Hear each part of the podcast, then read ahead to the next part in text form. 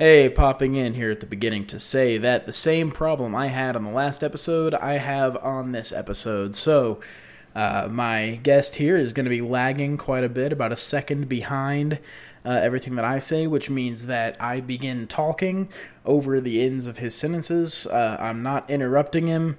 Um, I'm not that much of a jerk. I just am having some technical problems that it's taking uh, several days and probably going to be a couple of weeks before I can actually get it lined out to where it's working properly. So thank you very much for listening, and please uh, indulge me this little technical issue. Due to some violent content, parental discretion is advised.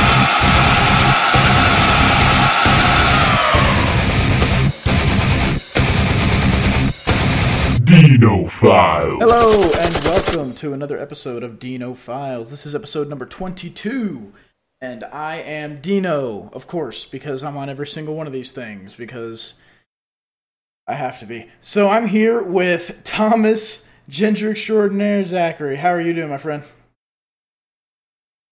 Doing quite well, man. Happy to hear you and I your am voice. How are you doing today? well. I am uh, just trying to make sure that this thing doesn't kill me. My whole situation's held together with duct tape and baling wire. So See what zip ties come in real handy, and if they don't do the job right, you transfer where you go. I would agree with that. Oh, look, I never changed the scene. Wonderful. uh, yeah, I'm. I'm having a good time, man. Having a good time trying to make sure all this stays working. My goodness, a million things just broke as I started the show. Irony being as such, that's the only time Okay, they would I think break. it should be fixed now. The the stream is going to be a little sketchy at the beginning, but uh, I think things are good to go. Um, if it wasn't, I won't be here. how is it? Uh, how's it been, man? What have you been up to? I'll tell you what, I've been up to not a lot of shit except making a ton of art. Uh, being unemployed still has afforded me quite the amount of free time to express myself, and I'm taking full advantage. Uh, actually, sounds pretty fun. Now, you know, we can make the case. I'm uh, I'm I'm really I, I follow the stuff that you do, and I I kind of watch what goes on with your uh with your uh various projects and stuff like that. I like to watch. I mean, I'm on Instagram. I believe I follow you, and a couple other places. yeah, that's that's where. I uh I really enjoy it. I think it's I think it's really good stuff that you do. Uh what's tell the people because this is probably somebody's first show. Every show is somebody's first show. What's uh what's the stuff that you like to make? stuff I like to make is uh, heavily geometric inspired with the Platonic solids and uh, sacred geometry. And it's uh, neon colors and pointillism and glow in the dark and black light goodness. And uh, there's there's a large uh, variety to it, or as much as I can try to create. There's some of it behind me. I really Here enjoy it. wall. You showed us some of the stuff on the last show you were on. I'm I'm very happy with the stuff that you make. I think it's very cool. A lot of a lot of those things I recently just got prints made for. Plug plug the Etsy here, and uh, it'll be up- Mhm. updated there pretty soon. I'll have all my prints available. And was that And do that was whole that deal. twisted wrist Just for or you the guys. twisted wrist? Uh, the twisted wrist. If, if you don't do it just right, you find some lady that makes jewelry. Although it's glorious, it is a pain. All right, man. How do you feel about jumping into some stories? Okay. It, man. Story, so, story. how do you feel about executing people for treason? I I like this article a lot because this the author of this one is just pulling out all the stops, going to the logical extent, all the way to you know down the rabbit hole. But the likelihood of this occurring, I think, is very very low. But as a thought exercise, I think it's perfect. So it's a fun read, but it's It highly is. unlikely. But you know, it's when you're wanting ice cream in the Yeah, the uh, this this and this I think is indicative, and, and I want to kind of tie this into some of the stuff we're going to talk about a little bit later about just the violence and the the kind of bloodthirst that people have in this political climate that seems utterly ridiculous, yet it's there and it's frightening there, um, frighteningly there. I just uh, I'm I'm a little disappointed in the way that people are behaving now. That's damn right shameful. Well, this Absolutely. is a uh, a Medium post that was written by Jason Fuller, uh, and I'm just gonna read just the the very relevant portion. It's um, it's uh, wishful thinking on the part of someone who I guess feels like death is super cool for people he doesn't like. And that is um, draining the swamp means not only this is quote from the uh, source draining the swamp means not only ejecting trump from the presidency but also bringing himself and everyone assisting in his agenda up on charges of treason. They must be convicted. There's little room to doubt their guilt. Apparently he's a lawyer too. And then, upon receiving guilty verdicts, they must all be executed under the law. Anything less than capital punishment, or at least life imprisonment without parole in a maximum security detention facility, there he's already walked back his principles, apparently, will send you yet another. we'll send yet another message to the world that America has lost its moral compass. In order for America's morality and leadership to be restored, it must rebuke Donald Trump, his entire administration, and his legislative agenda in the strongest manner possible. And nothing would do more than to convict him of the highest offense defined by our Constitution and then to deliver the ultimate punishment. Donald Trump deserves nothing less. You know, I think this person is extremely patriotic and just did everything but did everything but say Uh, I frankly, they, they followed, they went all the way to the end of the rabbit hole. They they played with this thought I, until I they got agree. really happy about it. I don't think you're wrong. The uh, oh man, people are actually saying other people should be killed over politics, man. They must not have a whole lot to worry about otherwise. I mean, and this person, I, I'm not gonna, I'm not going to drill down into the nitty gritty of the definition of treason because this is about the Russia collusion, and we're not at fucking war with Russia, and so you can't be treasonous with Russia. There's a treason is is very very tightly defined, and it, it has to do very specifically with helping people with whom the United States is at war. And last I rem- last I checked, we weren't at war with Russia. So, yeah, Not officially, at least. perhaps economically. But um, this kind of thing, man, I, uh, stuff is just heating up like really bad. I thought it would cool off. I thought it would be. I thought we would get like, you know, a few a couple of months away from the election, and everybody kind of cool off, and it'd be back to sort of business as usual, and all the boring bullshit politics we always talk about. But it's getting fucking hot in here, dude. I, I think this is the politics as usual, or at least the norm we should be becoming accustomed to. I don't like that. That's my opinion. Oh, but that's how I see it. You're probably right, man. I don't see us being able to go back. And by us, I mean society. I don't. Well, what it's it's really funny to the, to see the swing in contrast. Uh, Obama being elected was was a swing in one direction, and it was a pretty good swing. But now it, the swing back has been much more intense and uh, violent and filled with hatred and animosity. It's it's a much further swing back than it was a swing out. I agree. And context, it's- I Exactly. And I think part of the problem too is that the pendulum's swinging very widely, as you said, and I I'm not sure if it'll ever ever settle back to the middle. I think people have only gotten more angry, more incensed, more ingrained in their left, right, wherever they think they fall on that spectrum. People have only become more determined to rule the world based on their ideology. And it's I don't know if it's ever going to settle back to the.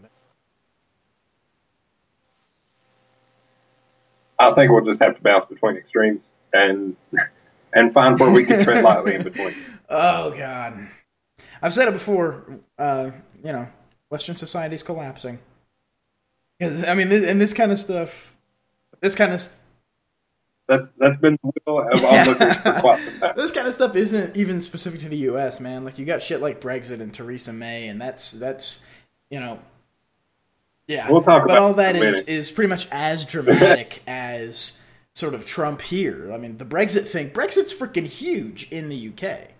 It's as big as Trump in the UK. So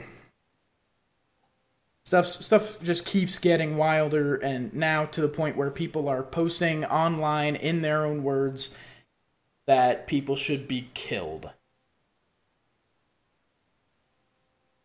Well, that could have been said or was said, you know, eight years ago, six years ago, four years ago. But it, it it wasn't reacted to in the same way. They're like, oh, that's some crazy racist fellow doesn't like President Obama. And, but now they're saying about you know ex random white guy, and they're being way more serious about it now for some Uh, reason. everybody's getting more radical. Everybody. And I don't I don't I don't know, man. Again, uh, me being who I am, I can just kind of sit back and watch people try to convince themselves that their preferred politician is any different from any other politician. but it's just it's one of those things I'm not I just I don't like it. I don't like where this is going. I'm not comfortable. No, I know. Oh, shapers. Yes, Bloomberg. I'm using an ad blocker, and also you have an autoplay video. This is. Oh, Jesus. Autoplay videos. Oh, On the God, way out, I I hope hope. so. They makes me so angry. Um, all right. Well, the next story is airport scanners and the end of the laptop and liquids bans. Um, they've they've released these new. They've basically introduced these new airport scanners that use CT technology. Um, and they're supposed to be like way better at seeing stuff, which is fine and this is a, a Bloomberg story that I got this from, but Which which member of government? I don't know. I I don't know. Secretary of Defense, Speaker of the House, like who who what guy wearing a tie? Oh, I'm so glad. I'm so glad because immediately, and I, I don't know, but you know this kind of thing. It doesn't seem okay. It doesn't seem strange to me that we get a laptop ban and a liquids ban and all this other stuff. They're banning everything, man. They're banning all the stuff you want to take on a plane, blah blah blah. And then a company comes out and they're like, "We've got just the product for you."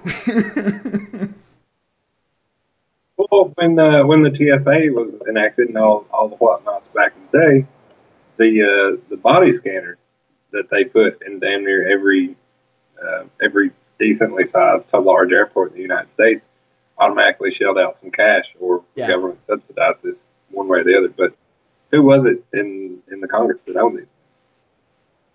I, I should remember this, but at the moment I don't. But it was someone in Congress Oh, yeah. that got a big old fat check. The TSA has tested two of the devices and plans to place one of each in airports later this year to study how they operate in the trying environment of airport security lanes.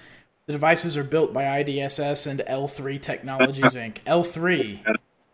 L3 is a thing. L3 has connections elsewhere. Well, is that going to help him catch the one better out of the ten that makes it through? No, man. This is all bonanza.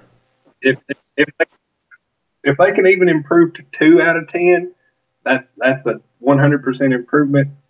What are they going to Well, do with it- themselves? They're going Yeah, to dance exactly. Well, this is the thing. They're um Michael T. Strianese, Christopher uh, Kubasik, Ralph D'Ambrosio, Todd Gautier, Richard Cody. These are the executives at L three. Yeah, um, I, I just all these. All, this is a this is just a bonanza. That's all this is. This is just we're gonna make and sell new machines. They're not supposed to be helpful. They're just supposed to sell. Well, they're fueled by the sensationalism. So yeah, definitely, Exactly. cash grab. Um, I just the current X-ray machines at airports shoot two views of a bag or or bin, providing TSA screeners a color view of the interior. While superior to earlier generations of X-ray machines, they have their limitations. In tests by government agents, screeners frequently miss weapons and simulated bombs. We know this because every time TSA's been tested by the FBI, they fucking failed. TSA has never actually caught anything. They failed in total. They failed about ninety five. I think it was ninety five. It was in the ninetieth percentile percent of the time when tested by the FBI to see if they could catch anything.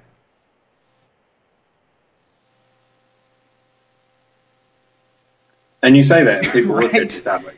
They're they're an ineffective agency, and outside of being an ineffective agency, the actual bombers that have gotten on planes, Underwear and Shoe, respectively, um, they were not stopped by TSA. They were stopped by passengers.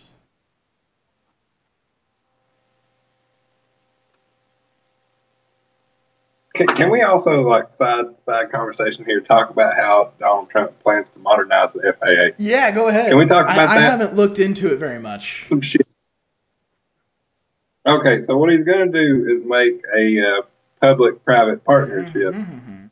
with uh, who whoever he deems.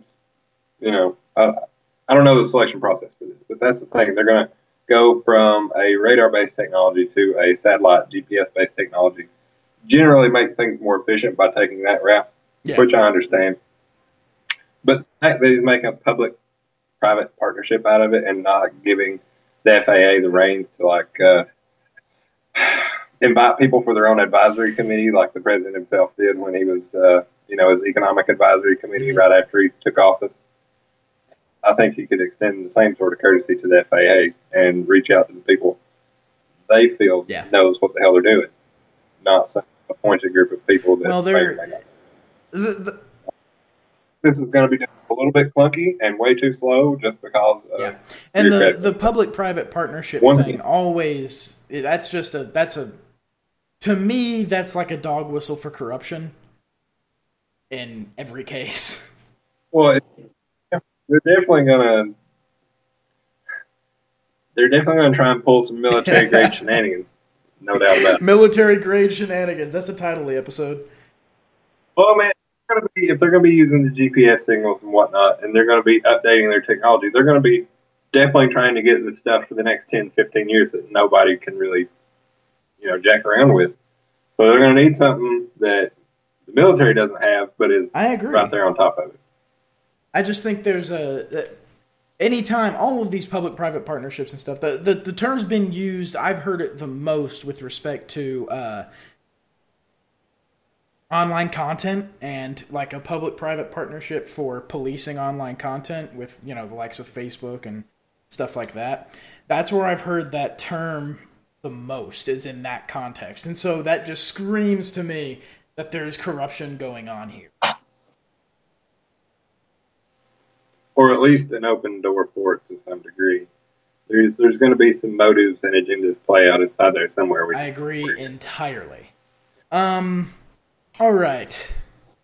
Let's go on. Did you look at this story here on uh, Mint Press News?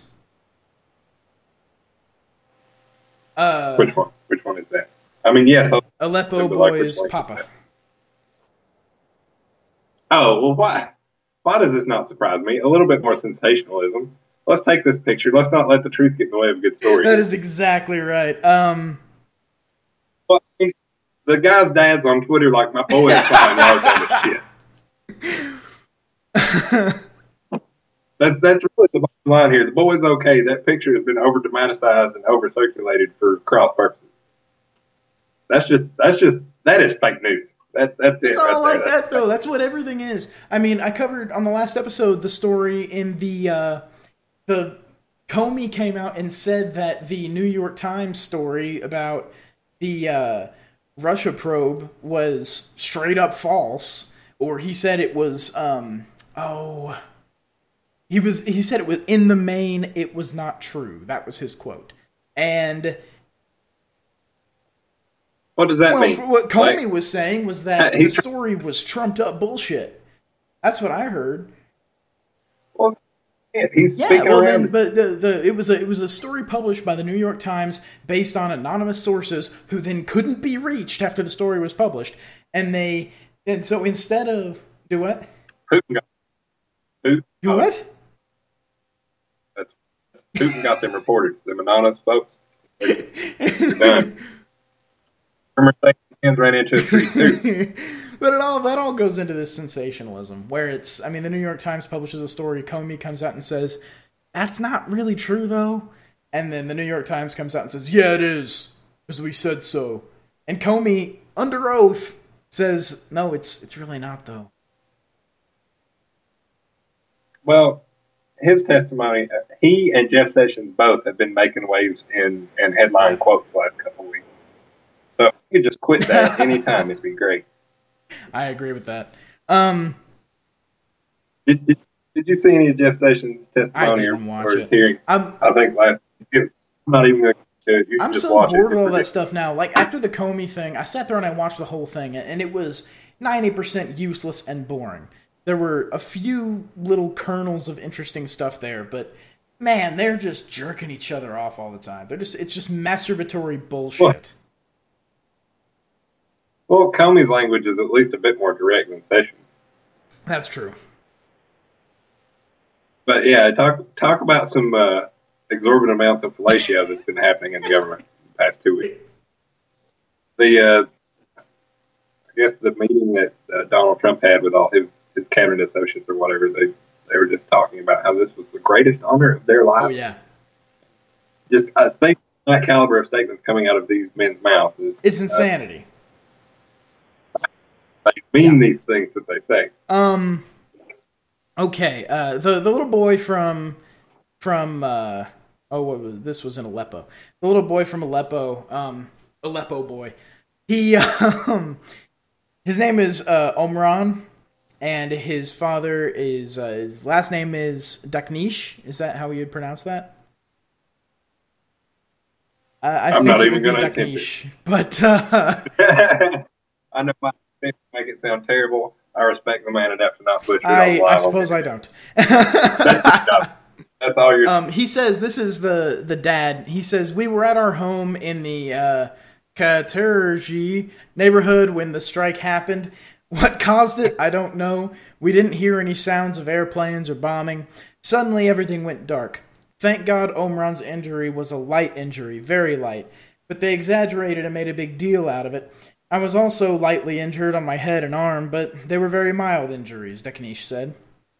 Quote, My son Muhammad Ali was taking the trash out when suddenly the incident occurred and he was hit by rubble. His hands were injured and he suffered internal bleeding. Ali ended up at the same hospital as Omran, where he stayed for three days. That was the end of that quote, by the way. Ali ended up at the same hospital as Omran, where he stayed for three days before passing away. Quote, I went there to find them and take them out of there. I needed some stitches, but I didn't get them done there. I didn't trust them. I asked the nurse elsewhere to do it. So this goes on to talk about the white helmets and how shaky and sort of uh, sketchy an organization they are. And it it's it's a very interesting story, but the Aleppo boy, all that stuff is all horse shit, and it was used for further sensationalism. They're, if you know, if they were really looking for a story, they were looking at the wrong kid. If they were digging for it, they could have wrote a story exactly, about his brother. the one that actually died. You know, event to the whole family and yeah, some cuts and bruises. I just I this why are we surprised by this? Or I guess we're not, but why is anybody surprised by this? That media is all sensationalism and bullshit. Why does that surprise anyone?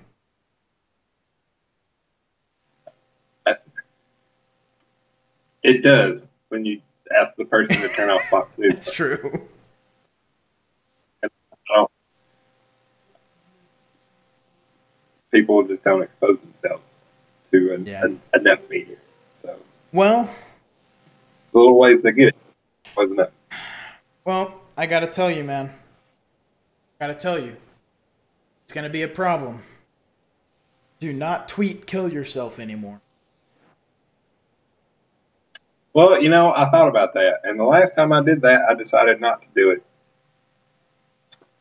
because that's just that's, Well, that's silly. apparently it's it's beyond silly. the whole- uh, that's the kind of thing, and of course this is kind of a slippery slope type argument, but that's the kind of thing that's gonna get you put in jail, man.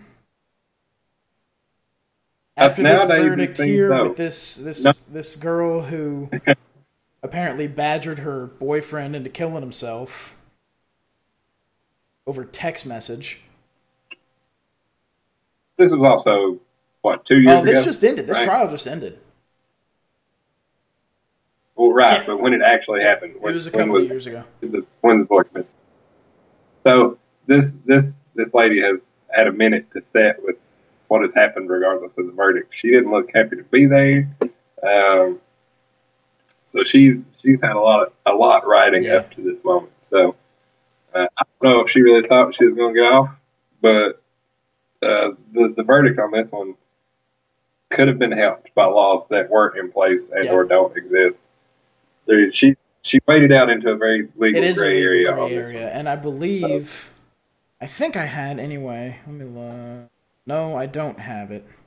They, they manslaughter by the state. I don't remember where they're at, but they define manslaughter by the by the state in the article, and you by that definition and how they're looking at it, it sort of makes sense. But uh, the fact that there is little clarification one way or the other about the entire situation in an awful context really doesn't help anyone. Exactly. Um, from. USA Today, I'm just going to give a little bit of backstory and uh, kind of flesh out what's going on because a lot of people seem to think that that's what she did. Was she just like texted "kill yourself" and then he did it, and then she's guilty of meth? That's not exactly what happened, but um, it's I see that as a slippery. I see this as a slippery slope to that, where tweeting "kill yourself" to somebody and then they actually do it, and you're on the hook for that now. Um, I'll just read from this Well, if, if anything, if anything, that Oh yeah, there's there's got to be some kind of uh, code against it already. I don't know. It's it's weird, and I think Reason is Reason or Mises One will probably have something up about it uh, before too long. But I didn't see anything there. I'll, I will just read from this real quick uh, from USA Today. Cyberbullying has become an increasingly dangerous byproduct of the social media revolution. The issues range from the growing phenomenon of revenge porn to the long-standing practice of trolling. Trolling, trolling. They're But go go them for shout out to the revenge porn because you, You never don't. really hear that in the media. Um, while many states No. have laws on the books No. aimed directly at those who abuse social platforms to harm others, Carter's case was tried in a state that does not have a standalone crime on the books for encouraging suicide. In Massachusetts, an involuntary manslaughter charge can be brought when an individual causes the death of another person by engaging in behavior that is considered reckless enough to cause harm. A law against encouraging suicide would have made the case both more straightforward and less sensationalist. Uh, says we probably shouldn't, we probably wouldn't be talking now if they'd had that law. Carter could face as many as 20 years in jail. If there had been a specific law, she might have even pled guilty, Frank says. Its legality aside, Medwed says the verdict may encourage parents to pay closer attention when their children are texting to their friends. While social outrage over Carter's role in Roy's suicide is understandable, if the verdict stands, the concern is that it could send a message to prosecutors to pursue cases like this. As lawyer, uh, Medwed says, as lawyers, that makes us concerned the law is being stretched. Medwed adds that, in theory, a friend who simply expresses sympathy for a despondent friend's desire to take their own life could soon be held liable for that death. Don't forget, or quote, don't forget, there's still a big uh, so societal debate, should be social debate, societal debate going on about assisted suicide, he says. This sort of, quote, this sort of verdict could imply that anyone being sympathetic to a loved one could be at fault. Franks agrees that the positive public takeaway from this case should be being more careful about what you say, which is not a bad thing, but we need to be concerned with justice in this case. She's being held accountable as if this were a homicide. So, Yeah, she that her her actions did not directly result in this this boy's death, but we cannot say that they did not Some play role. some some large aspect in his decision. Now she she didn't start the car, she didn't shut the door. Uh, you know, he he basically Mm-hmm. popcorn something himself, and he did it all by himself. Uh, he had when motive she, but when he when he texted her, he was like, "I'm scared," and she texted him to get back in the car. And it's like, I'm not arguing. Look, I'm Yeah. I see this as being very sketchy. That communication, like communication that happens prior to a death, can be a can be considered to be it can be murder. I just, it, for communication to cause murder for me is a scary legal leap to make. Well, It is, and it did. It did not benefit her case any that there is no already established legal framework for this. Now, if there is on another state level or in a federal level, I'm not I'm not aware, but I really think uh, if other similar cases were not considered from other arenas, then maybe neither the prosecution or the defense did all the Yeah. homework. Um, Matthew Segal, the legal director of the ACLU of Massachusetts, released the following statement, quote, Mr. Roy's death is a terrible tragedy, but it is not a reason to stretch the boundaries of our criminal laws or abandon the protections of our Constitution. There is, low, no, blah, blah, blah. there is no law in Massachusetts uh, making it a crime to encourage someone or even to persuade someone to commit suicide. Yet Miss Carter has now been convicted of manslaughter based on the prosecution's theory that, as a 17 year old girl, she literally killed Mr. Roy with her words. This conviction exceeds the limit of our criminal laws and violates free speech protections guaranteed by the Massachusetts and U.S. constitutions. The implications of this conviction go far beyond the tragic circumstances of Mr. Roy's death. If allowed to stand, Miss Carter's conviction could chill important and worthwhile end of life discussions between loved ones across the Commonwealth. So,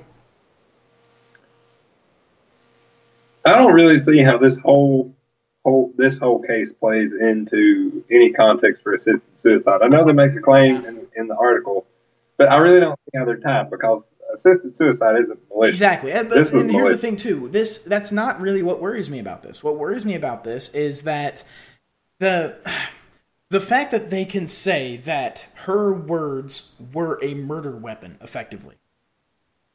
Well, let's let's look at this too. She was actually she was communicating via text message.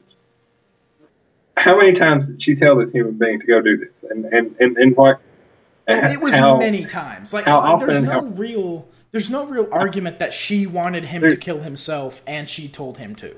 Like that was that is true, but the argument about whether or not her expressing a desire for him to do something makes her culpable of his actions.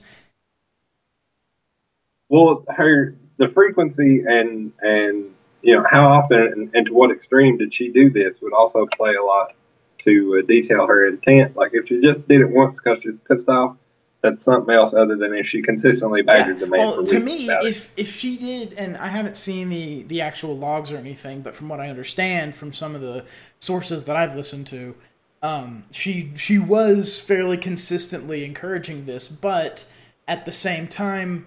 To me, that's just harassment. like, I don't see that as as yeah,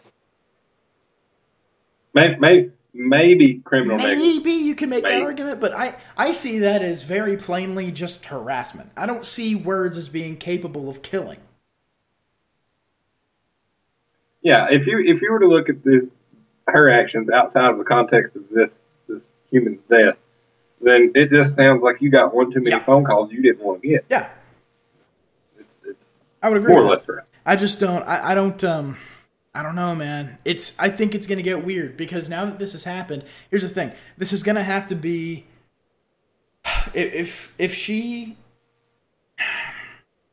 I'm not. I, I want to stop short This- of. There's yeah, this- it should be Yes, I. I, I want to stop short of defending her because she's a shitty fucking person who needs to not fucking talk to people. Well, like, That's like she's she's an awful fucking human being, and I'm not going to say she's not. I'm not defending her at all.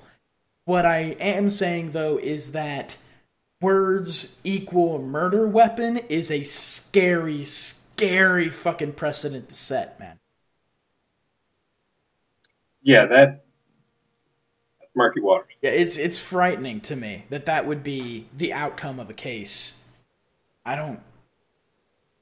Well, then, well, then you know every book and poem and piece of literature you could consider a handgun. Yeah, then- Well, I see then this too. I see. I see It's- social justice warriors. I see these some of these social justice warriors who are actually fucking insane. Um, and there are many. You can go and, and look at videos of social justice warriors losing their fucking minds, actually behaving as insane people. Um, for for just because they saw something in it and they they they they thought it would be appropriate to behave in whatever way. Um, I see this becoming an issue where if you say something offensive and somebody fucking kills themselves or cuts themselves or what the fuck ever, you say something offensive and somebody does that, then you could be held liable for that.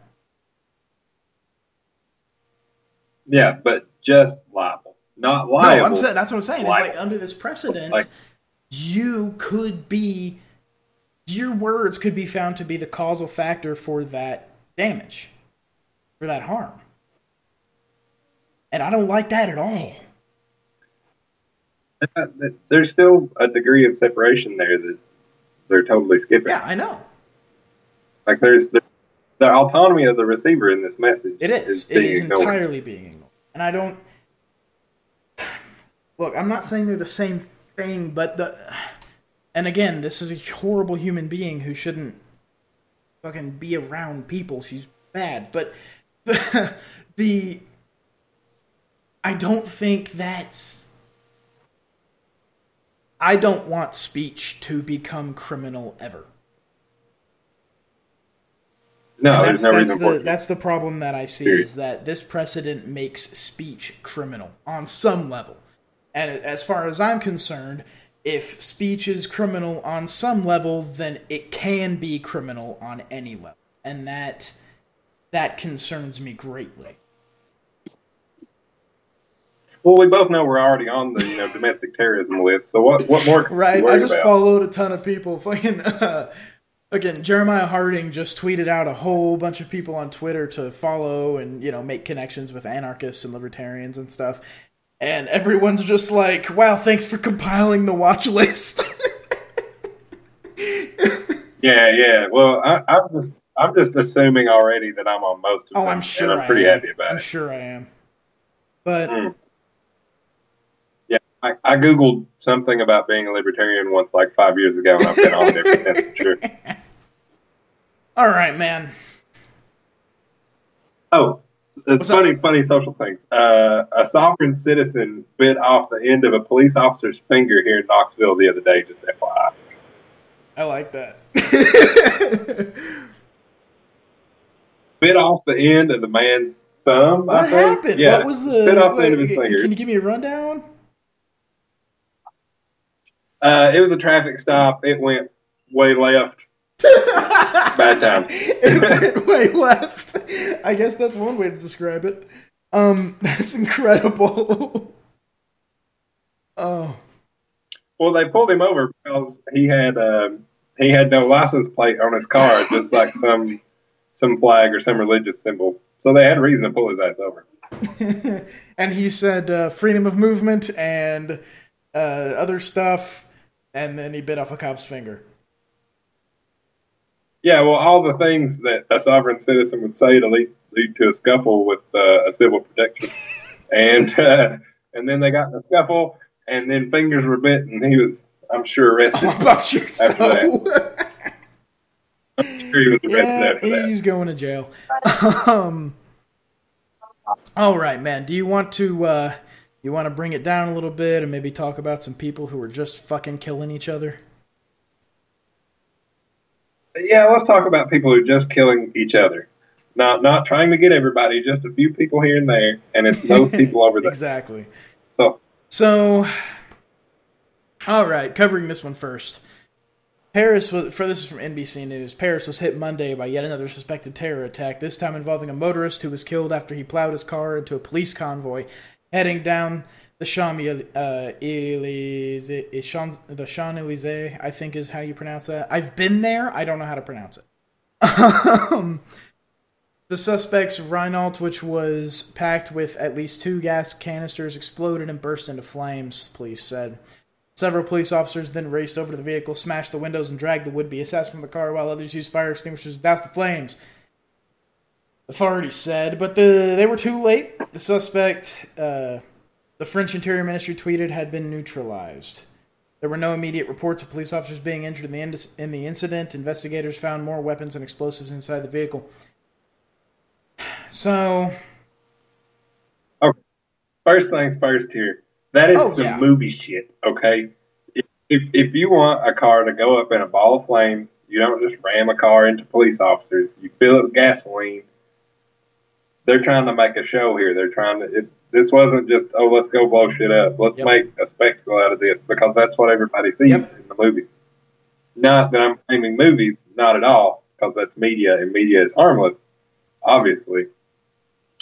But they did it with a certain intent Oh, to yeah. make a visual Well, and they've also spectacle. been targeting cops. Um, in April, one Parisian police officer was killed, and two were wounded by a gunman who ambushed their car. Karim Shafiri was later shot dead.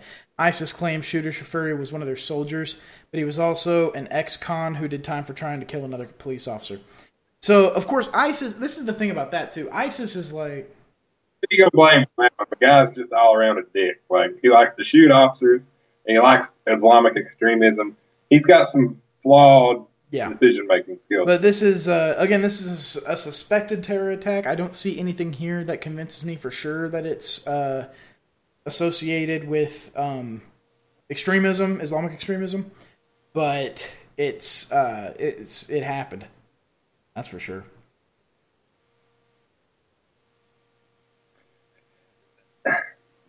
London and Uh, they're- Paris and uh, all of Europe is man. Paris and London and everybody. yeah, they it's uh I don't man I don't like turning on the news once a week whenever it is that I may do it and see you know uh, police officer attacked here blah blah blah there it it's, It's no not good.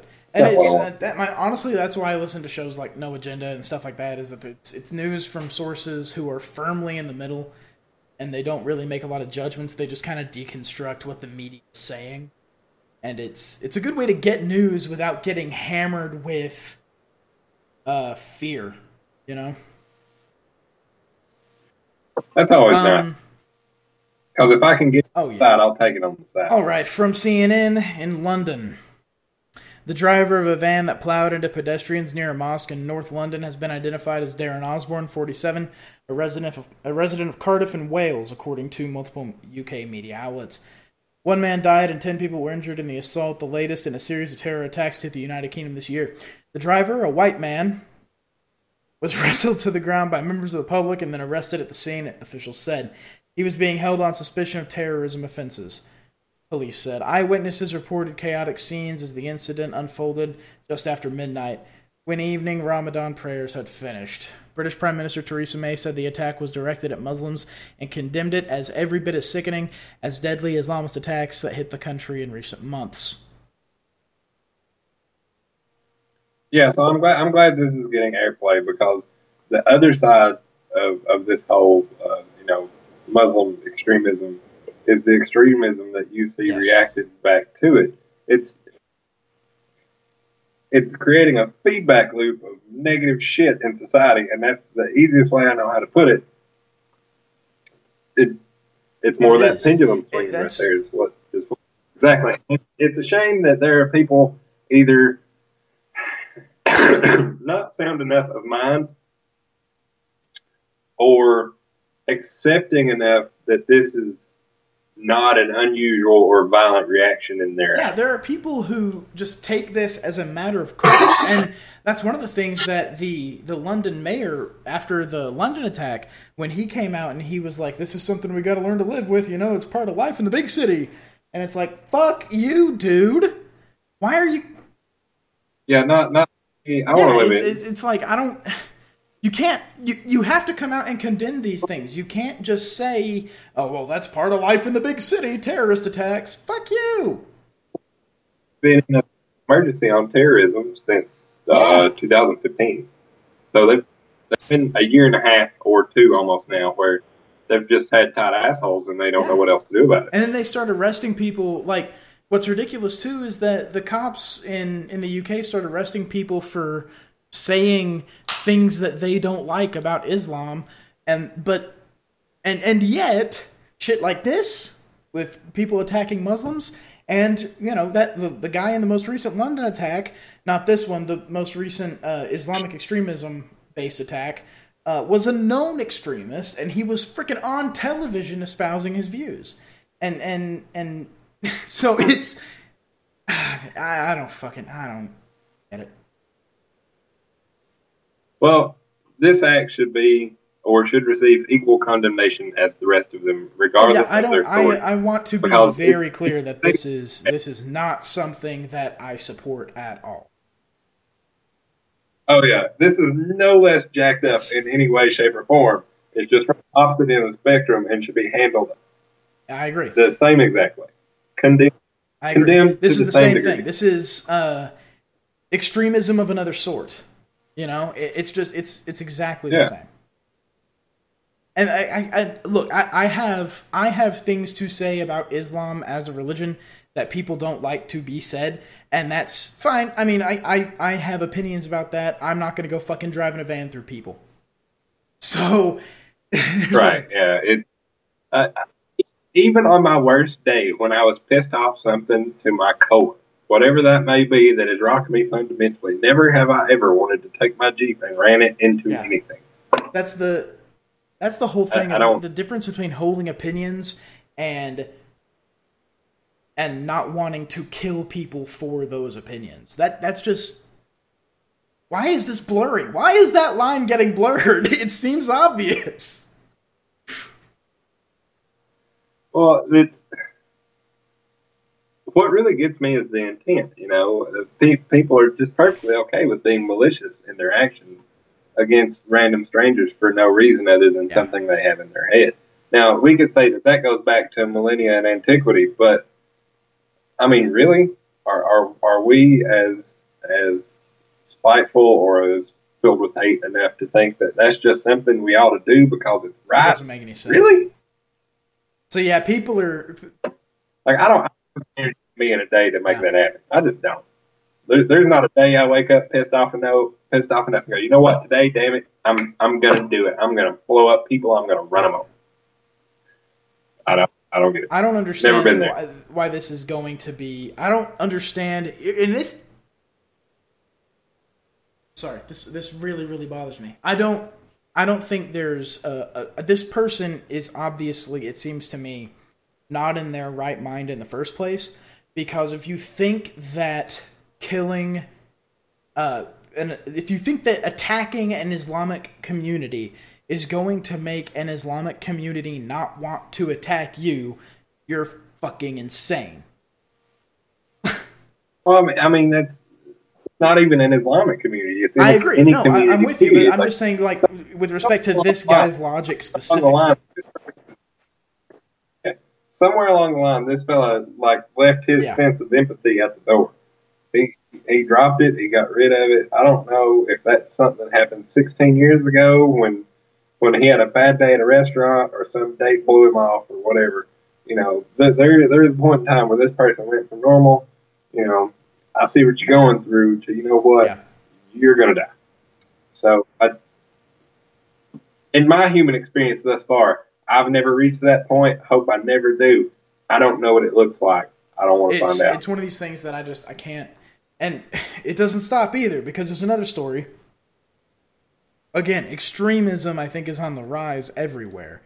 Uh, the baseball practice shooting. Now at this point, this is old news, but I haven't had a chance to talk about it on the show yet. Um, That- Please tell me you've read some of Rand Paul's quotes about how awesome the Capitol. uh, I have not really been paying attention to Rand Paul.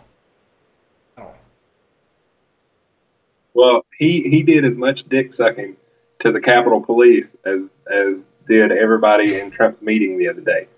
So let me tell you, it was intense. I uh autoplay videos. God damn it. Okay. From ABC News, what we know about the congressional baseball shooting. Uh, at least 21 members of Congress were at, were at the Wednesday morning baseball practice, including Scalise and two U.S. senators. Staffers and family members were also there. Representative Joe Barton, Republican from Texas, said his 10 year old son was there when the shooting broke out. Barton was emotional at the news conference Wednesday, saying his son had 25 dads because everyone looked out for him when the gunfire began. That's a strange way to say that. Oh, how sweet is that? yeah. How sweet is that? Senator Rand Paul, Republican from Kentucky, said uh, he was in the batting cage when he heard an isolated gunshot. Then a burst of That's a funny song. himself Rand Paul in a A burst of gunfire erupted, Paul told ABC News. At that point, people were dropping. Scalise was shot around second base, and he crawled a little bit to the outfield. Paul said Scalise's security detail exchanged fire with the active shooter. Uh, Rand Paul said, These guys were real heroes, and I think without them, everybody probably would have been killed. Steve Scalise is in leadership, and that's the only reason there was security detail there at all. I'm sad that he was shot, but he actually saved everybody's life by being there. Representative Brad Wenstrup. Yes. Uh, uh, uh, yeah. Representative Brad on Wenstrup, Republican from Ohio, a medical doctor and Iraq War veteran, told Fox News he administered aid to Scalise after the shooting stopped, but a uh, putting a compression on his wound. Um, so yeah, He was shot in the head, right? Like in in, in That's lower abdomen around the waist. He wasn't he wasn't brutally Yes. wounded in any way, shape, or form. Like he's gonna the be fine. suspected shooter, later identified as James as James Hodgkinson, 66 of Belleville, Illinois, was killed in a shootout with police. The immediate motive. Oh, yeah. The immediate motive for the shooting was uh, has not been fully fleshed out, but Hodgkinson had reported ex, had reportedly expressed strident anti-Republican views on social media and directed particular ire at Trump after he became president. The motive for the shooting has not been fully fleshed out. ABC News, fuck you. You know what this was about. This this is some Republican that's really tired of other Republicans. This dude, uh, this dude hated Republicans. He hated Trump, and he went out and he shot some Republicans. This isn't. You don't have to. ABC. I realize that you're a left-leaning news organization, but you don't have to come out and say that this guy wasn't left himself. It that's fucking disingenuous. This is the kind of shit that I'm sick of with the media. Well, there's there's there's self interest involved in that. There's there's a good old sense of self preservation. How dare we tell Yep, the truth? People with exactly. hate. Um, and again, everything was misreported afterward, uh, including the type of weapon that was used. Uh, speaking of this, uh, before I get to this actual article, um, the term I want to know if you've seen this before the last week or so. The term assault pistol. Uh, does it have a Picatinny rail on it? Because because anything is an assault. Anything. I've got an assault fork over here. If you really want to go about it, like. Okay, so But no, I I hadn't heard the term assault pistol. The the term, uh, you know, tactical is a more blanket Well- term for those type of things. I suggest That- it's not tactical. it's isn't not. even the right word for that. But it's it, it's it's an adjective about these tools. the most but the the most recent gun meme that I've seen around is assault pistol. This is fucking everywhere. It's in headlines. It's fucking everywhere. Assault pistol. Well, if, if more people understood that that particular term, if you just attach assault to whatever is just some bullshit, because I can have an assault hammer. Shit, if I wanted to hit you with this desk I'm sitting at, I could. It could be an Assault assault pen. desk. Like it's yeah, exactly. Throw it at people. But it, I don't, I don't think that effectively conveys the intent. It's it's putting an easy Yeah. label on a tool instead of the person's intent with the tool. The tool is irrelevant. The actions and the intent of the person are what's really in the focus here. Shouldn't be focusing on Yeah. the tool at all. Well, in this in this article here, most media outlets are still reporting that James Hodgkinson used an Hodgkinson. Yes, I'm saying that right. Used an AR-15 in the attack. This is the poster gun, if you will, of the Democratic push for gun control. There's only one problem: Hodgkinson didn't use an AR-15. Did I say one problem? There are clearly many problems that will come to light as we dig deeper into Hodgkinson's past, but the Democrat who worked for the Bernie Sanders campaign doesn't fit the active shooter cliche. The gun, if we are to believe CNN, was actually an SKS, which I've shot. Very fun gun. This early predecessor to the AK 47 was built in Russia as World War II came to a close. It shoots a 7.62 by 39 cartridge, the same round that defined the iconic Kalashnikov rifles that would follow it. There were millions of them made in Russia and later in China and other communist countries. These rifles are known for their unfailing ability to cycle ammunition and can be easily customized. They are also readily available and cheap, as they are heavy, long, and not as easily reloaded as some modern semi-automatic rifles. They are only really prized by collectors and survivalists. And it's also just a fun gun. Well, Well, in all seriousness, this is one of the most.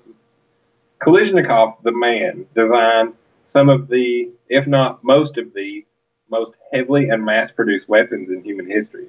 Like the AK-47 is on the top of the list of the most produced Yeah. weapons in human history. Like there, there have been perhaps, I won't say billions, but potentially multi-million items of this particular gun. There are units out there sitting in boxes made 60 years ago that haven't seen the light of day since. Yeah. That's how many there are. Anybody can, if you know where to look, you can get one of these. I'm not going to say anybody can get one, but they're around and they're accessible because they're Oh, yeah. just so damn. Now, that's many. the thing. The uh, the SKS is is first of all, it's not an automatic firearm at all. It it can't even. I, you would have to dig in really hard and do some heavy, heavy hardware level modification to make it shoot with any speed Oh, yeah. whatsoever. And that's and that's Exactly. illegal on the federal level anyway. I- That's Uh, exactly but that's right. And it is it's the SKS. I'm sure there's some modder out there who's cut it and and and you know slapped on you know custom parts and shit like that and tried to make an automatic SKS, but it's not gonna be the kind of thing that that just a dude's gonna be able to do. no, you're not just going to go down to the pawn shop and, And these things up. are these things again. They're they're semi-automatic. They're really kind of difficult to reload. Um, they're not. They are really reliable, but they are not especially easy to shoot. I would say, as far as like if you're trying to shoot at people, it's not like a spray and pray type weapon. This is a This this is a you need familiarity with. This man has probably had this gun for quite some time. Yeah. It's hung above his bed or in his living room on the wherever it may be. And he finally got Well, tired it's of a people's target gun. shit. It's it's a gun that's you actually have to aim to hit a target with this gun. This isn't again. This is not a spray and pray rifle. This is this is a gun that you have to. This is a firearm that you have to aim in order to hit anything. And so the, the all of these assault weapons bans and shit like that wouldn't touch the SKS anyway. No, not at all, because they don't look the manner that an AR-15 looks. They don't look. They don't got a rail on them. It's it's it's got it's got a wooden stock. No, that's not an assault rifle.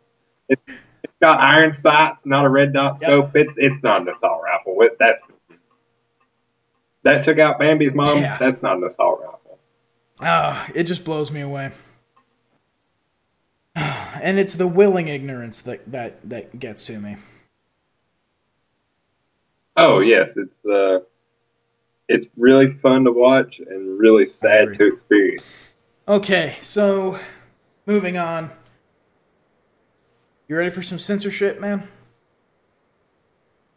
Oh boy, do I love it! Let's go.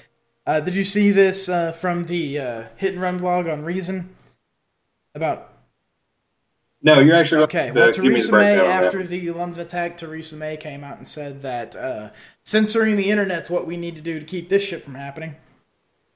So, uh, Theresa May's call for internet censorship isn't limited to fighting terrorism. Uh, from this article, You'd think Facebook founder Mark Zuckerberg himself was the driver of the van that plowed into pedestrians on London Bridge Saturday, the way UK Prime Minister Theresa May is talking about the attack. He isn't, but everybody across the world, not just the United Kingdom, needs to pay close attention to how many to how May wants to respond to the assault. May believes the problem is you and your silly insistence that you be permitted to speak your mind and to look at whatever you want on the internet. She means to stop you. And her attitude toward government control of internet speech is shared by President Donald Trump and Hillary Clinton.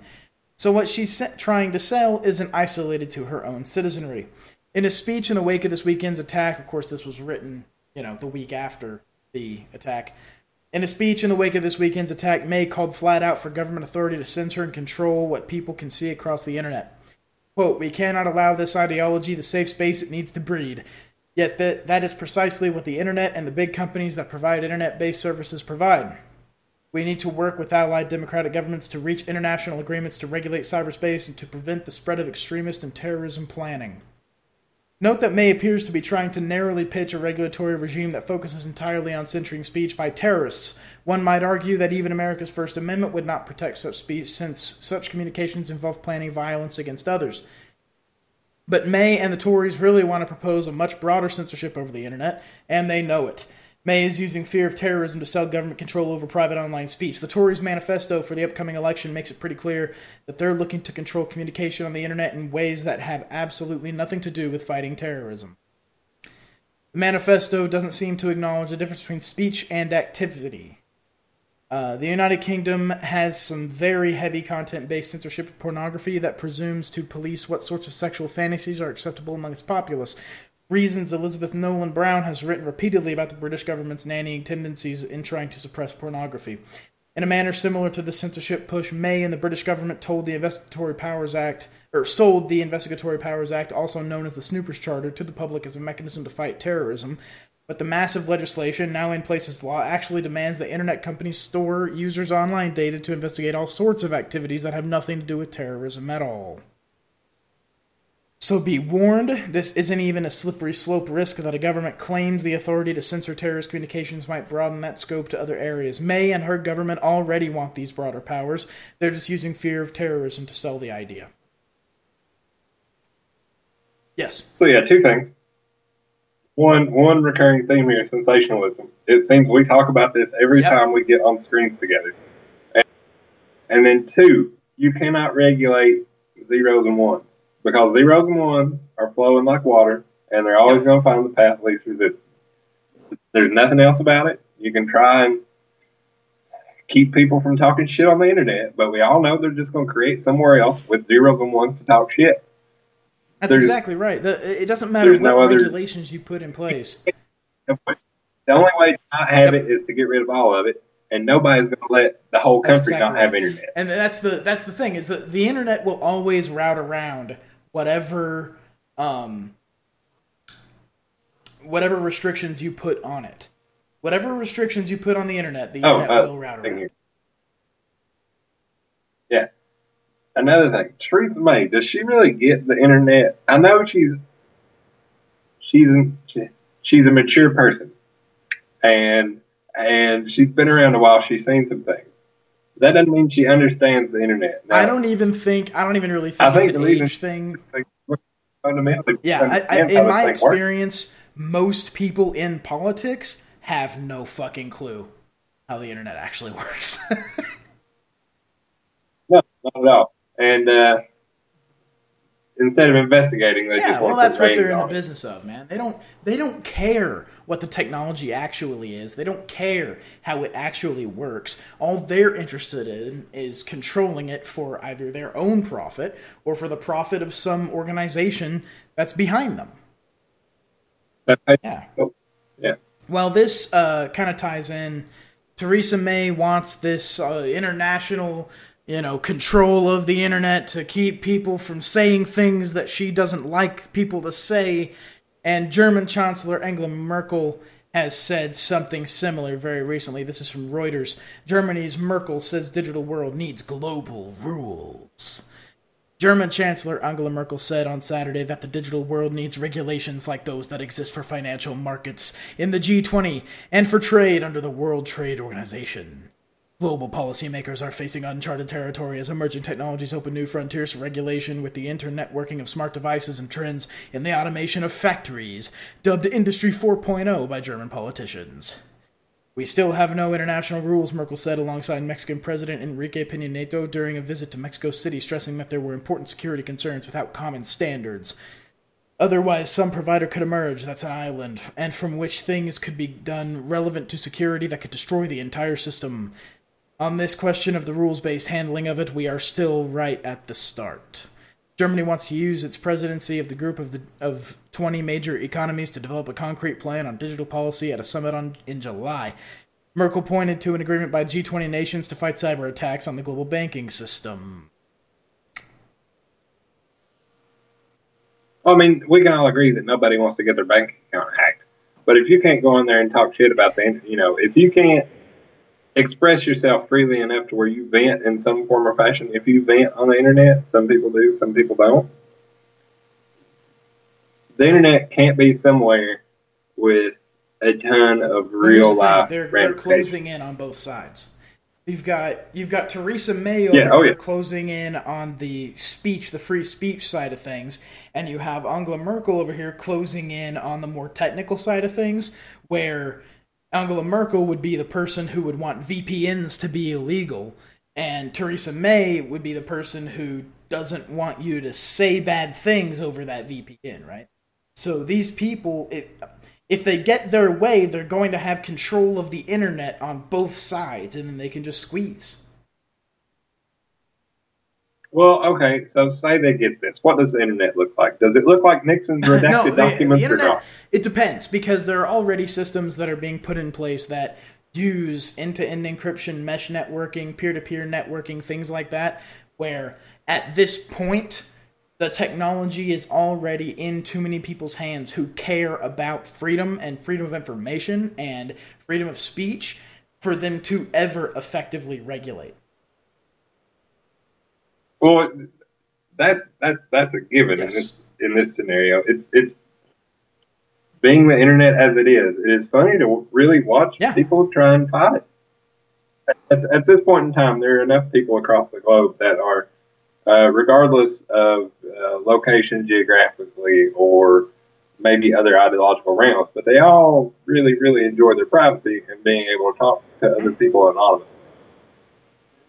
I, they're not going to start shutting down Tor They can't. We just know. they don't. Ha- they can't effectively do it. That's the thing. If they want to pass those kinds of regulations, they're not going to be able to effectively regulate the internet up um, at that level. There's already too many very smart people who hold freedom in such high regard that the internet at this point is going to be able to route around anything they try to do. Again, mesh networking, peer-to-peer networking, end-to-end encryption, it's already happening. Uh, you know, and then we'll just get quantum computing on everybody's Oh, phone. right? and it'll be Yeah. I'm excited about that. I was listening to a little thing earlier about um about computers that are not using the oh crap, I can't remember the architecture name. Ah, whatever. Anyway, they're built in a very in a different way such that there's no memory bus separating the processor from the memory itself.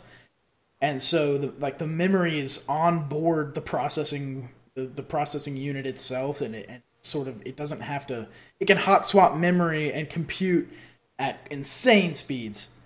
I just I'm fascinated by this stuff. Yeah, exactly. that, All right, man. Well, these last two stories are stories that you added to this uh, to this document here that I think look very interesting. So, uh, tell me about Bill Maher, man.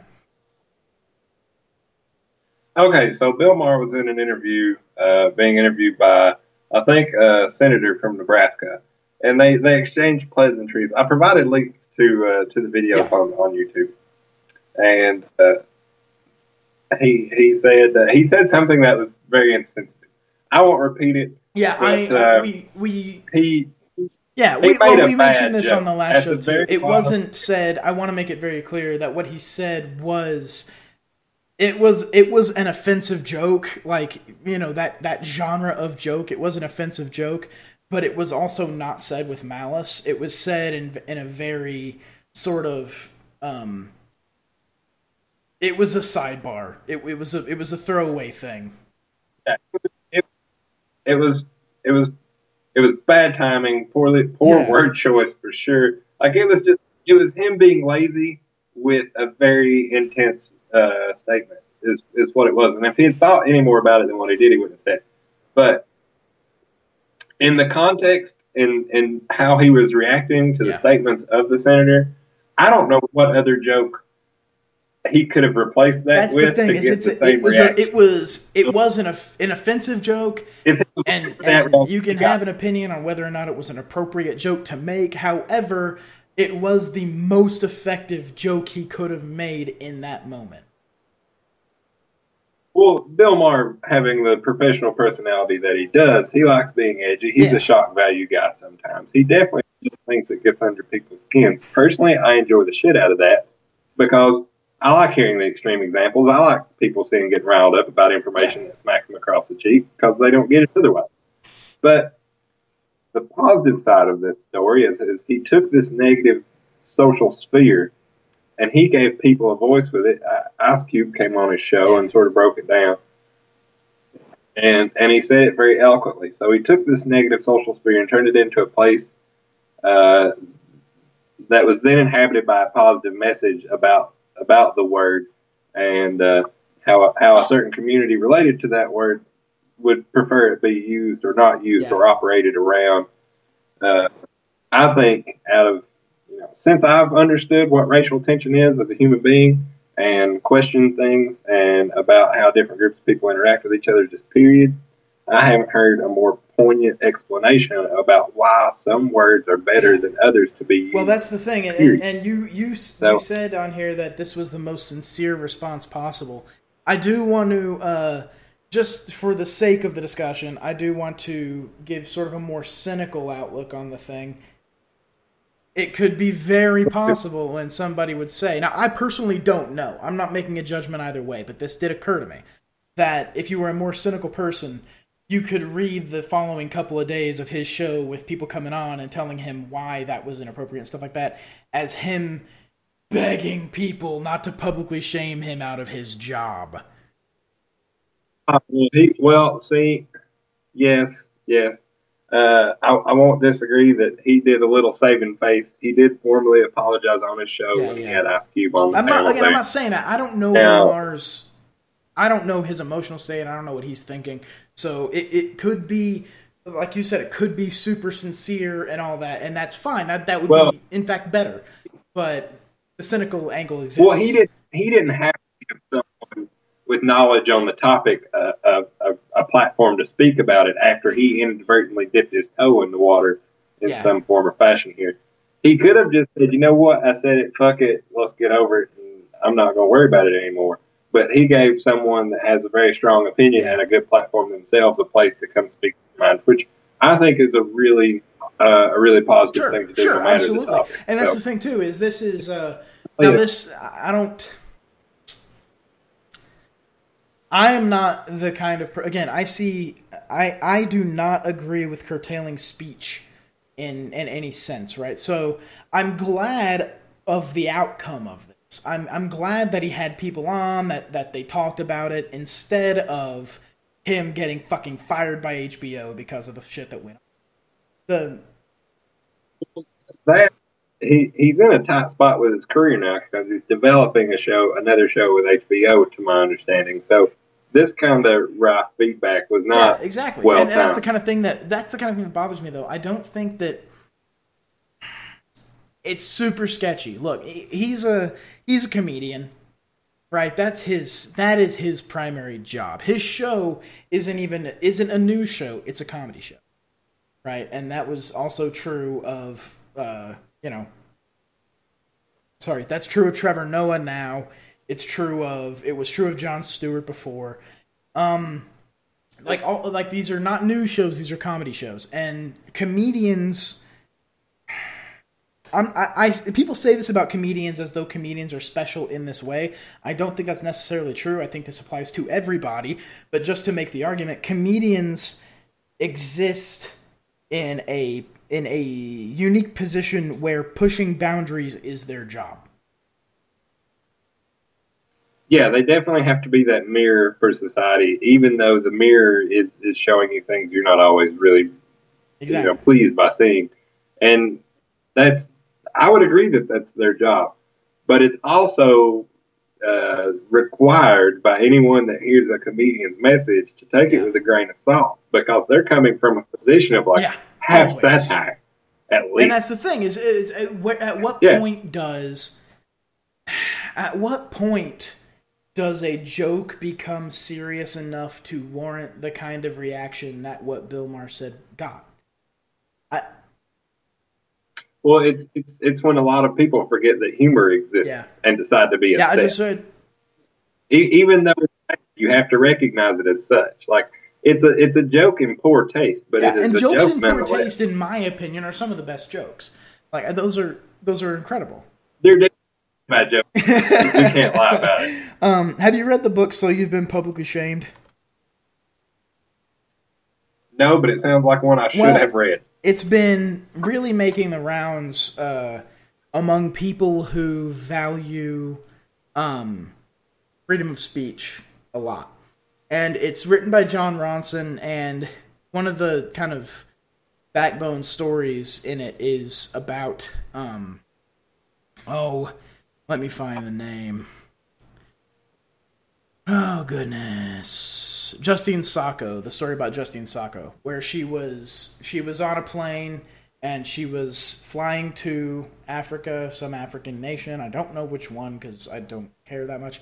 She was flying to Africa and she sent out a tweet before the plane left that said, "On my way to Africa, hope I don't get AIDS. Just kidding, I'm white." And then she flies there, and by the time she lands, she's lost her job. She's being publicly berated by millions, and she's a national news story.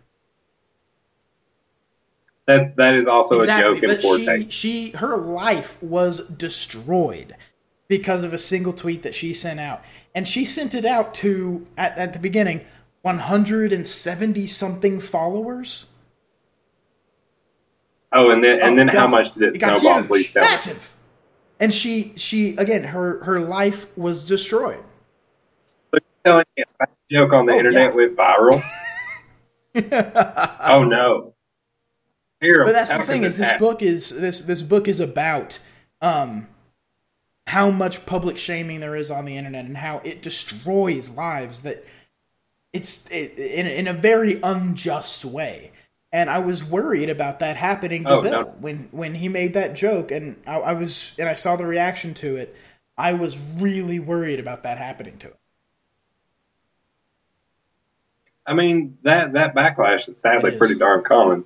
Not that, uh, not at, at the very least, the man could lose some fans, and that's probably the most appropriate reaction. But there's Yeah. no reason to call for his head. We all make Exactly. bad. The- the- and I think in this current climate of social justice and all that other stuff, it's it's it's getting more and more punishing to make a bad decision, which is why It's. I think people are more eager to uh, to chase you down for minor things now. Like they're really trying to prosecute a person, really trying to persecute, really trying to damage you. If if you strike a nerve that they feel strongly enough to get off their couch, or no, they don't get off the Uh, couch; they, they- stay on the couch. well, they definitely stay on the couch, but sometimes they're motivated enough to walk to the Yeah. kitchen and get their picket sign. You know, it doesn't happen that often, but they're just as willing to sit there and cause a social uproar that really, really just it berates a person. It breaks them down in a way that they don't really deserve. Like now, if Bill Maher had lost his job and lost all of his stuff, he'd have been just fine because he's a rich man. He's done well for himself with his craft. But this lady, would she have been okay? Probably not.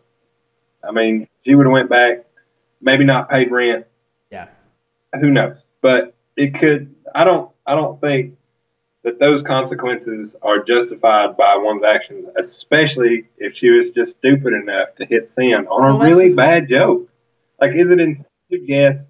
And and don't get me wrong, she should be she should probably be shamed for making a bad joke. But there's no reason she should lose the roof That's over her exactly head or right. Like you livelihood. can, I don't understand this new sort of kind of cultural fascism that's taken over, where the chilling effect on speech isn't coming from government. The chilling ex- effect on speech is coming from any asshole on the internet. And, and it's it's possible for your life to be ruined by some dick on the internet because he either in the worst case dis- disagrees with your opinion politically or otherwise or thinks that the joke you made wasn't What's appropriate one dick on the internet? It's the bag of dicks on Right. internet. It's it's all of them because everyone. It's uh you know the, the the dumbest people usually speak the loudest, and there's a lot of them on the internet.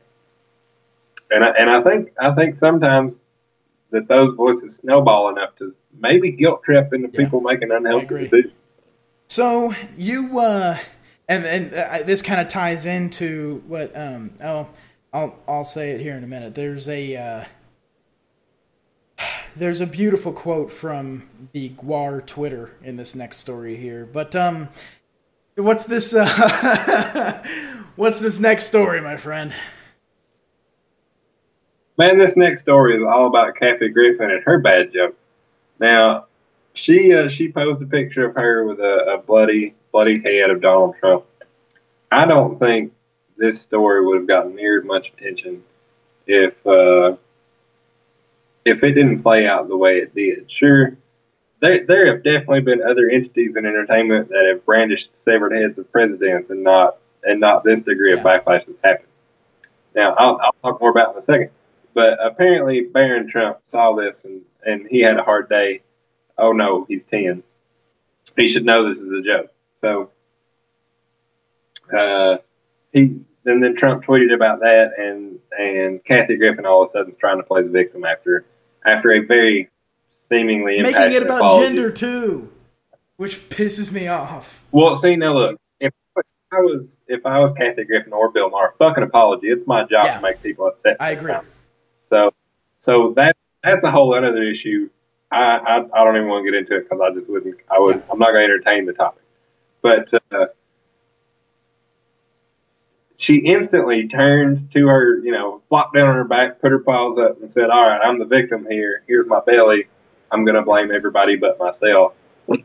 And, she, I, I, of all the news I've read about it, she she apologized, but it was never like, you know what, that was a bad joke. And as a professional comedian, I just, I they can't all be golden.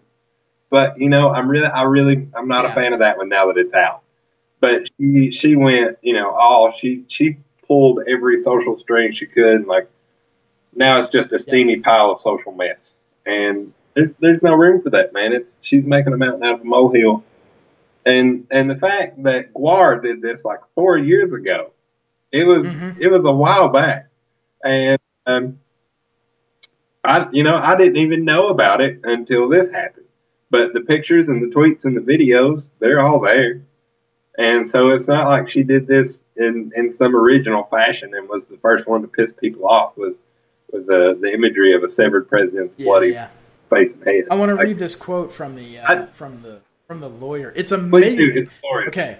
And first, okay, the, the the main the thing that bothers me about this a lot is, um, that it makes it into a gender thing. Like somehow people are more mad at her because she's got a vagina. Well, gender, all the things. Okay, so They really try. yeah, she says uh, many male artists have created far more disturbing imagery. A Marilyn Manson music video shows him beheading a Trump figure. The band Municipal Waste has an image of Trump with a bloody gunshot to his head on a band T-shirt. The band Guar has violent images like this of president after president for years. They're all just considered bad boys. Unlike these male artists, Kathy apologized. Unlike these male artists, Kathy has endured the most powerful man in America and his family using their family to target her and her employees after she apologized.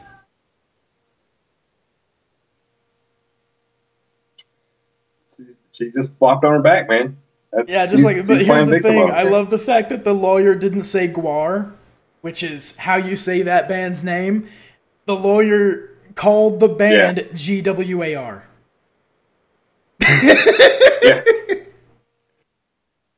I, I read that, you know, when I was when I was looking through the article, I read that, and I was just like, wait a minute, that didn't play in my head the way I expected it to sound. Yeah. Like there are too many periods here, and that poor guy, that poor guy, I'm, I'm gonna go ahead and assume he is a male and he's never been to a rock show. Might have a It's, rock. it's hilarious. I love it. The um Oh Jesus fuck. This this this thing first of all, the fact that they're bringing up municipal waste. I'm just like fuck yeah, man. the, the fact that it's in, in national media, like I wonder how much I album know. sales went up this week. Did they talk about decapitating presidents on a municipal? Waste? Give it. Like I've seen municipal waste in concert. I really enjoyed it. It's a great show. But I'll be damned if somebody just saw that was like, "Fine, I dang." love municipal waste, and that's the thing that that's the thing that this this is so great to me because it's people. th- This whole subculture, the entire metal subculture, is a thing that these people obviously don't fucking understand. They don't get it. They barely know it exists. and so, just talking about municipal waste and GWAR, and I just don't. Well, you know, it, like when I saw Municipal Waste, they were on tour with uh, another band Yeah. called Dying Fetus. I love So- Dying Fetus. So it, it, how how, how ridiculously, how goofy is are they going to make this? Because this is all pretty much pure entertainment value all the way around, except for her bad joke. Like this is stuff that happens on stage at concerts when people are pushing All against people and having a grand old time, not just like Yeah, exactly. And that's the thing. I love know. this tweet. There, there's far less for her for her actions in this than there is for everyone else's. By I love there. this this post here. It says Guar doesn't. Oh, it's a Facebook post. Guar doesn't apologize. Period. Ever. Period. And followed Yeah, by no, a video of one of the band oh. members holding the same thing Kathy was holding. Yeah, and and he's fussing about how they did it a long time ago, and he's got he's got Barack Obama's head there, like slightly off screen. He reaches down and grabs it, and then and then there's like an alien's head sitting Yep, in the yep. chair next to him. He grabs that too, and he's like, "Oh yeah, no, we're just all inclusive around here. We can decapitate everybody." That's a, I, I, they just don't So get it- it. It's strange thing that he's like, "Oh well, this Yep. is normal for us making these kind of statements. You you you were out of depth as a comedian." Doing and, and they're out of their depth. jokes. I don't even know if it's the joke. They're out of their depth trying to bring up these bands and this subculture that they don't understand to justify their shitty decision making. Oh, making. totally. If, if they uh, if they'd actually been to the place and see the thing, they would know just about everybody that sees a decapitated president's head on stage in a metal show is either laughing or moshing, and both of those are positive. positive And that's the thing. I don't. That- I mean, look, this is very analogous to the Bill Maher thing, and I don't know why the response was so different because I would have expected the exact opposite. I would have expected Maher to get fucking destroyed and Kathy Griffin to be celebrated. I would have expected that. Well, if let's let's look at the timing here. So if this had been going on, like if Bill Maher said that during the Freddie Gray bullshit that happened in Baltimore, the reaction probably would have been a little bit different. But I think that that social sphere and then the political sphere we have right now and how people act in society about that has driven a much more um, a much more illicit reaction to uh, to her than than Bill because racism, you know, it's been around for a while, but making fun of Donald Trump, that's that's a whole new Yeah. ballgame now because know, he's I- I- it's it's one of those things. I really was surprised by these outcomes, and, and it's it's. I don't know, and, and I think of the Kathy Griffin thing the same way that I think of the Bill Maher thing. It's it's a fucking joke. Get over it. Like that's my that's my general take on any time anybody's offended is get over it. Use your words. Use your words. I really dislike seeing comedians apologize. It breaks my heart. and it's bit. it's it one really, of those really things where I mean, it was like this, and and I take I choose to take the the the Guar angle on this. It's like I don't really give a shit, but I'm not apologizing. Yeah. I mean, if you don't understand that it is either satire or humor from a group that wears giant, like foam rubber outfits and covers the crowd in semen and murders Hitler on stage, what other context do you need to know or need to see that to get that they're really not taking Well, themselves that serious, serious? even if it is serious political speech, like um the uh oh Julius Caesar play that's going on right now. Um that's very serious political speech. They're choosing that outlet to make a political point. And that to me is to be valued and protected. And there are people there are people who think I'm some sort of Trump supporter. I'm not. Um, there are people who think I am who expect that I would not want that to happen, but that's not the case. I am for speech in almost every context. And the I don't care if it's Kathy Griffin with a head or if it's Bill Maher making a joke that's that some would consider inappropriate or if it's you know Julius Caesar replacing Julius Caesar with Donald Trump. I don't care. it, it ex- expression in, in any form should be protected. People shouldn't be scared to open their mouths for any reason. And that's the issue is when, when you have these kinds of cultural fascist movements going on where you're not allowed to say that. It's it does it, it makes people afraid to speak and and it waters down the discourse such that Well, if, if people were also being shamed uh, appropriately, it would it wouldn't be the Like, clusterfuck you it is just, right now. if- Like you get 170 people saying that that tweet was a bad joke, you should probably not say shit like that. Then you know, well, I kind of fucked up, my bad. But if if you say something and then you lose your job, and then your show goes tank, and then you get fired from the network, and then you know you're just blacklisted somewhere.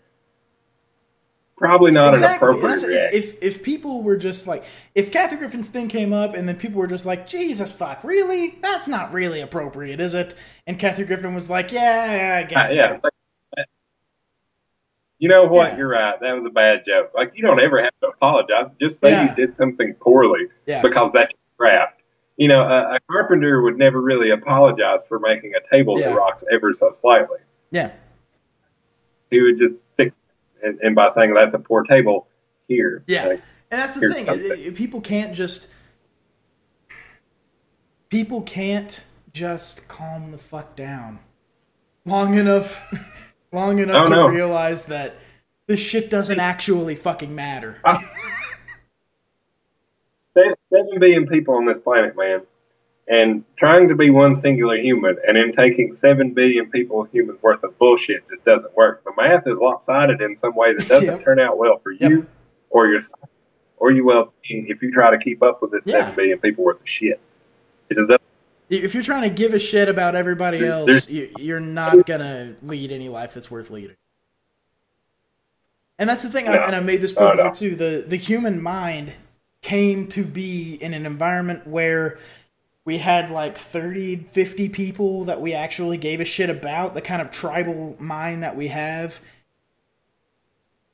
Yeah, uh, Dunbar's number. Yeah, what the number of people you can actually people, maintain a, a social connection with. There's a that's the thing is you Yeah, the, you- there is a there is an actual real limit to the amount of give a shit the human mind is capable of. There is there is an act there Oh, the amount of care that you have in your head is finite. And I make this point when I say that nobody's really super happy about the working conditions in the Chinese factory that gave me this. But I've still got Right. it, which means I don't really care. are fair enough out of a Exactly. reasonable alternative. That's the thing. Is like there's. It tells me that I don't really care all that much. Nobody would say it's good, but at the same time, the the ability to care for the human mind is finite to the point that I'm more concerned about other things. yeah, there's you you get to a point where you're with people and then you say, "Fuck it, I'm tired of people," and everybody does that, and you can only do it with generally the people you immediately sound, surround yourself with, whether it be you know friends you've got over social media or whether it be your immediate friends and family you have here, the ones you choose to have around in your life. You start stretching those bounds and you start pushing those things in orders of magnitude away from the center that is you it gets really, really hard to care about some dude that might jump off a roof of a That's manufacturing exactly right. facility in China. That that's not saying that's a Yeah, bad yeah. thing or it shouldn't be that way. That's just how human nature is when That's you're exactly so far right, and it removed is. It is absolutely natural. We do not have the capacity to care about that. Shit. We just don't. We physically don't have it, and it's it's okay. It's okay. You don't have to have a bleeding heart for every little That's- thing. That's the tools we Yeah, that's exactly right. That's how it goes. Oh, right, man. Is there anything else you wanted to cover? Oh, was that the last thing? Bad jokes? I guess That- that's, that's where we. we uh, I guess that's where we ended off. That's that's end again. I'm bad jokes. Well, glorious. Let's end with bad jokes. Uh, I, there's nothing, uh, nothing too exciting other than, uh, you know, making my prints available. For, uh, you All right, know, well, well throw me, personally. throw me some links. Throw me Uh, some stuff. Throw me some URLs and usernames.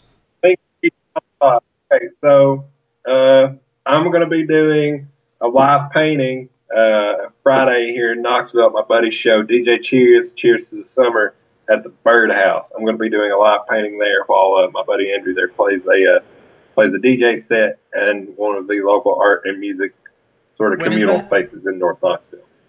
This Friday. It's this Friday. So it'll be this Friday night. You will catch me live, probably on my personal Facebook, uh, painting and such. with some electronic dance music. That's Friday. The uh, that's the twenty third. It'll be all sorts of things. cool. Yeah.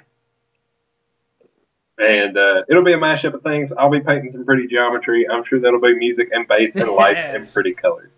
And then, and then beyond that, man, I've just got my my social media outlets, Ginger Extraordinaire and the Twisted Wrist on Instagram and the Twisted Wrist on Etsy if you want to catch my art, or you can message me directly and not have to deal with that Etsy bullshit. That's excellent, man. Um, the twisted wrist, the twisted wrist, the twisted wrist. Yeah, yeah, yeah. It's not geometric Okay. art. Neither of them bad. Um, well, uh, do you still operate your Tumblr? Uh, for the most part, yeah. I still I try to keep my my art Tumblr up to date more or less with the Instagram, but I do a little bit less frequent, just large jumps of in progress shots of a lot of my work, and that is uh, redzacharycompositions.tumblr.com. Cool, cool, cool, cool.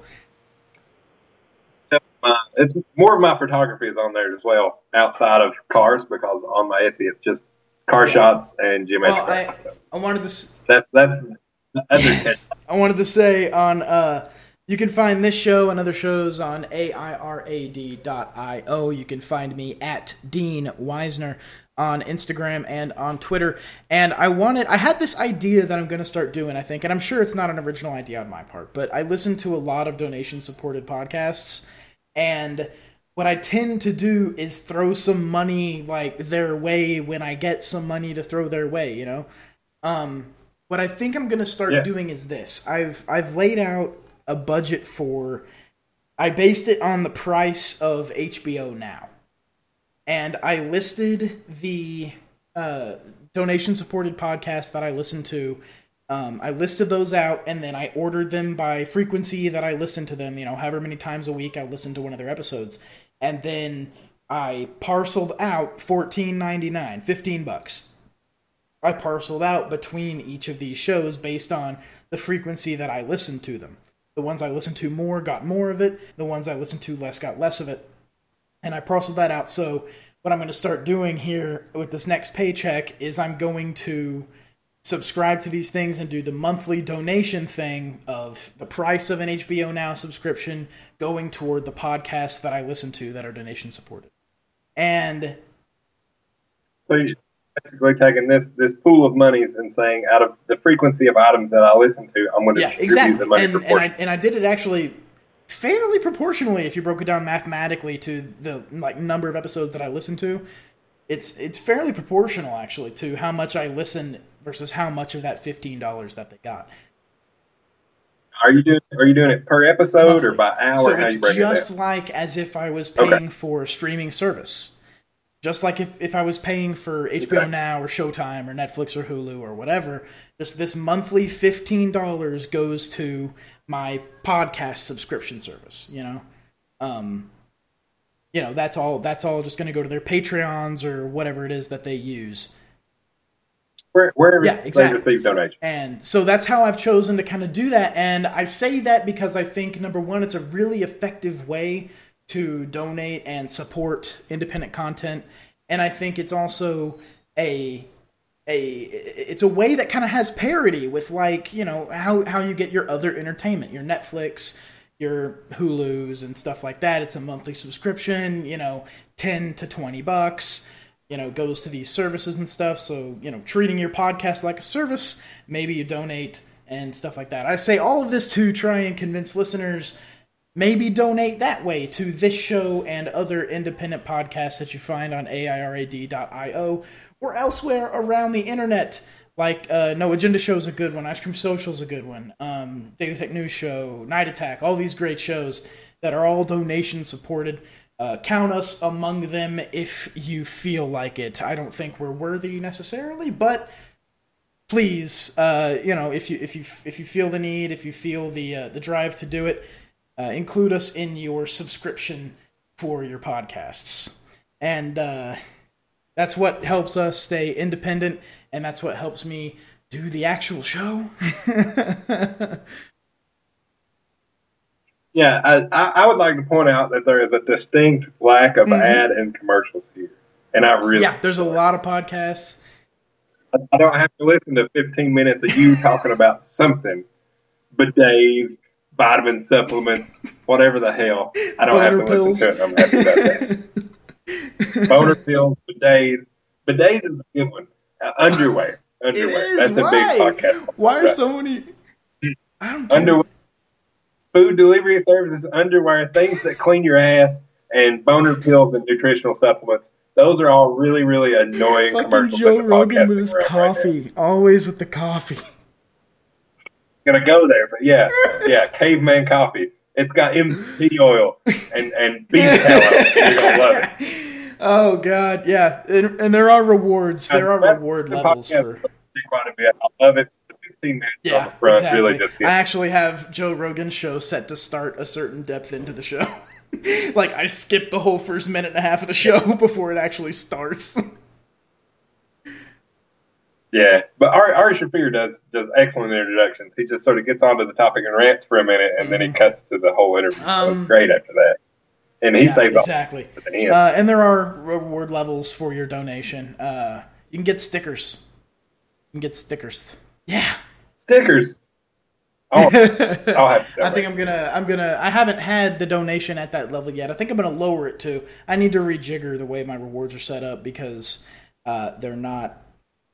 I, I need Patreon. I'm, I'm I need to move to about it. Patreon. Actually, I was. I'm using PayPal, but I need to just switch over to Patreon because I'm on a.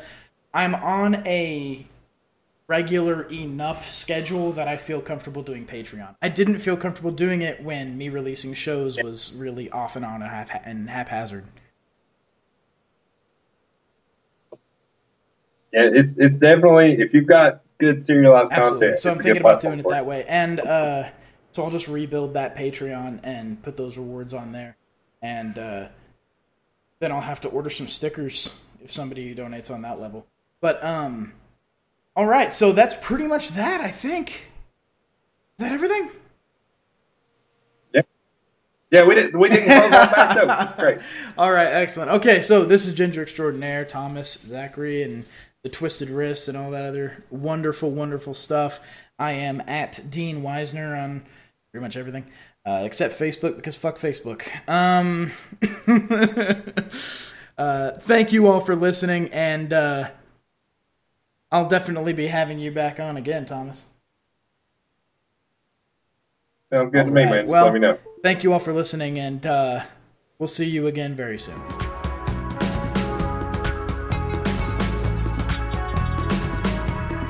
Welcome to AIR, Alternative Internet Radio. We are the podcast network that brings you listener supported podcasts. Every show on this network is supported exclusively by their creators and their listeners. There are no ads on this network. That means the podcast is the product, not you. And remember, AIR is always looking for new shows. If you've got a podcast or you want to start a podcast and you feel like you would fit well with our family, then what are you waiting for? Send us an email. Our address is admin at airad.io. That's admin at AI Radio.